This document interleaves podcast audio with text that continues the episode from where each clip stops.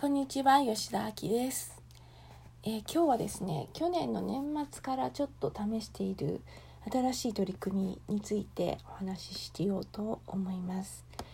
えーとですねそれはどういうことかと言いますと問題を解決しないという方法なんです。それってどういうことだろうってちょっとこうねそれだけ聞くとよくわからないなって思うと思うんですけれどもあのこういうあのね今ここを聞きに来てくださってる方っていうのはまあセラピーだったりとかこう悟りだったりとかあの非二元だったりとかな、まあ、ちょっとねあの そんなちょっとエネルギーがあの今それ言っててちょっと古いなっていうふうにちょっと思ってしまったんですけれどもあの若干その何でしょうね、えーと、20年ぐらい前からこう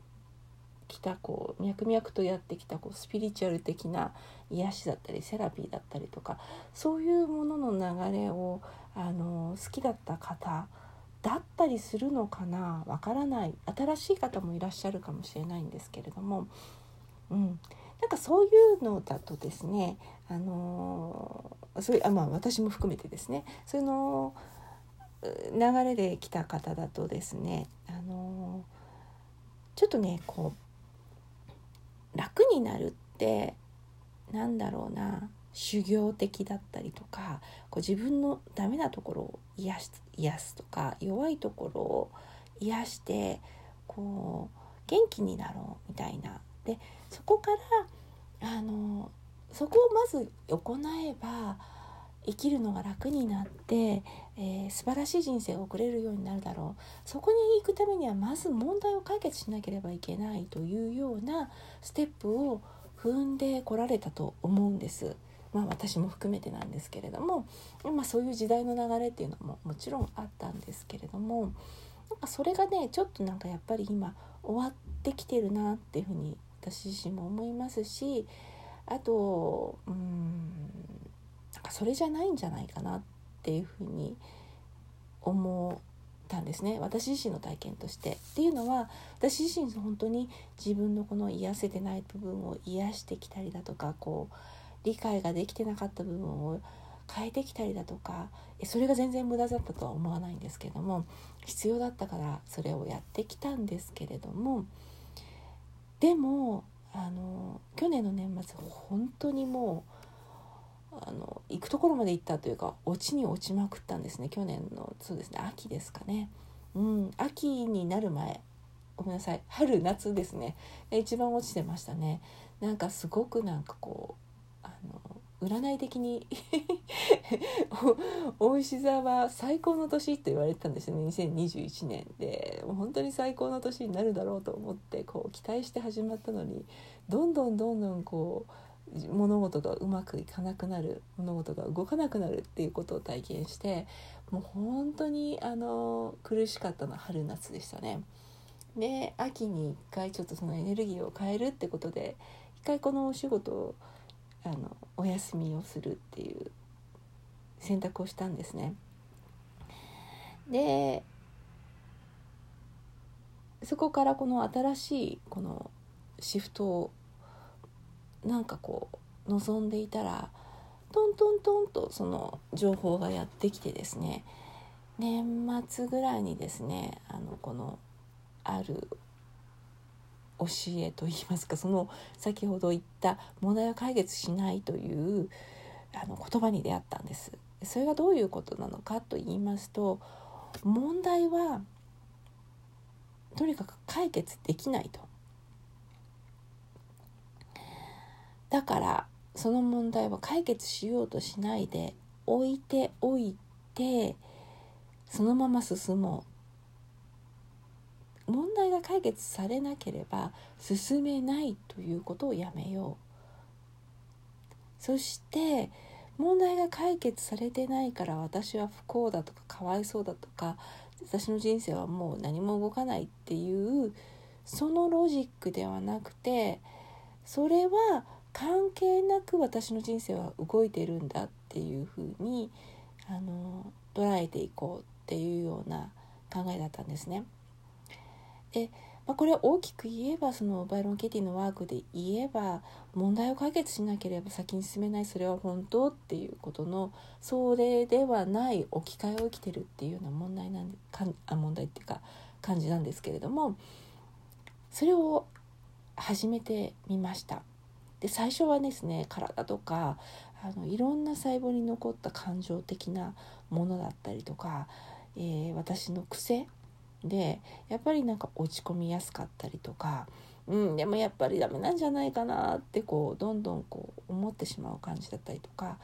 そういうのがいっぱいありました。けれどもあのー、これはですね置き換えを生きる訓練といいますかあの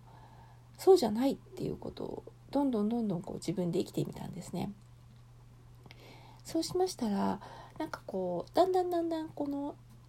いろんなものからこう自由になってきてる感じがします。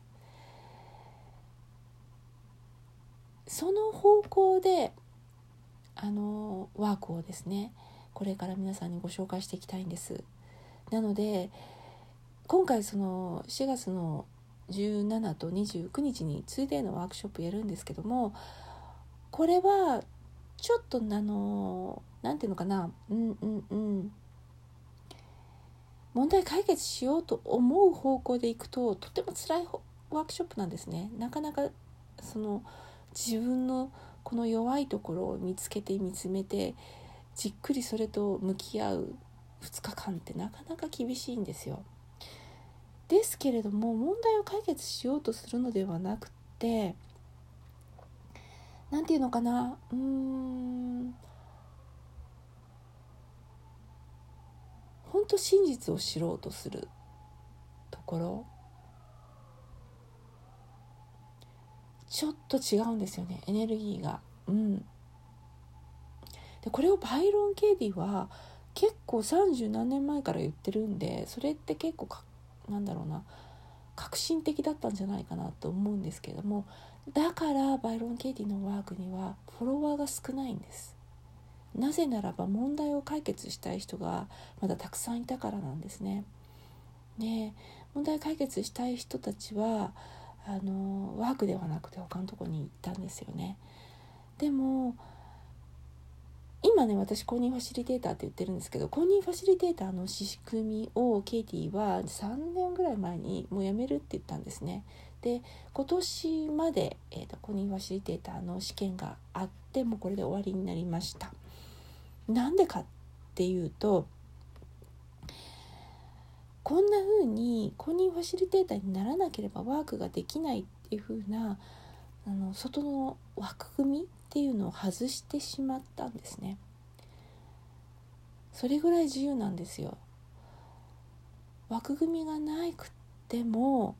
ワークが本当に真実を